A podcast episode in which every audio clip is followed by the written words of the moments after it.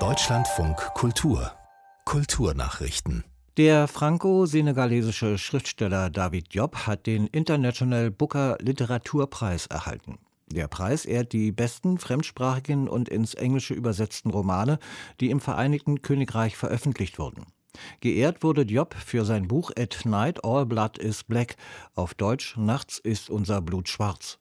Darin erzählt der 55-Jährige die Geschichte von Senegalesen, die im Ersten Weltkrieg auf Seiten der Kolonialmacht Frankreich gegen Deutschland kämpften.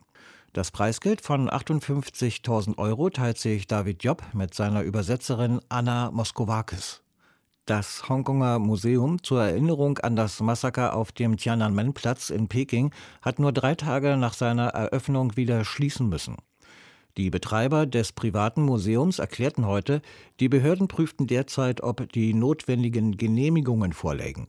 Hongkong war bislang einer der wenigen Orte in China, an denen noch an die Niederschlagung pro-demokratischer Proteste am 3. und 4. Juni 1989 erinnert werden konnte. Ruth Kirchner die Hongkonger Umwelt- und Lebensmittelaufsicht prüft nach eigenen Angaben, ob das Museum eine Betriebserlaubnis hat.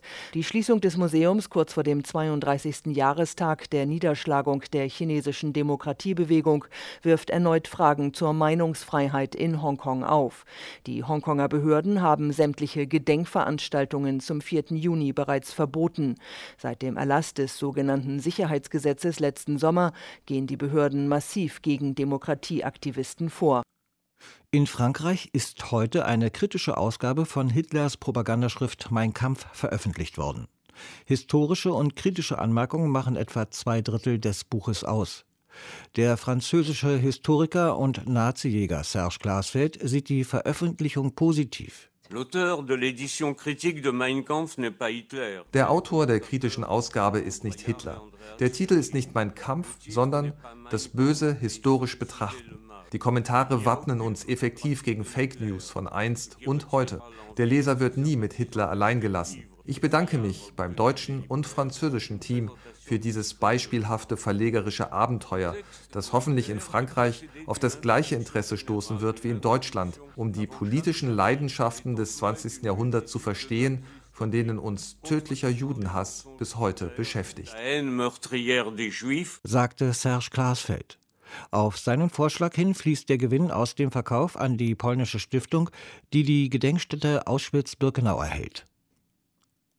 Die US-amerikanische Schauspielerin und Regisseurin Jodie Foster wird beim diesjährigen Filmfestival von Cannes die Goldene Ehrenpalme erhalten. Damit werde eine brillante Karriere gewürdigt, eine einzigartige Persönlichkeit und ein diskretes, aber starkes Engagement für wichtige Themen unserer Zeit, teilte die Festivalleitung mit. Foster soll auch die Filmfestspiele am 6. Juli eröffnen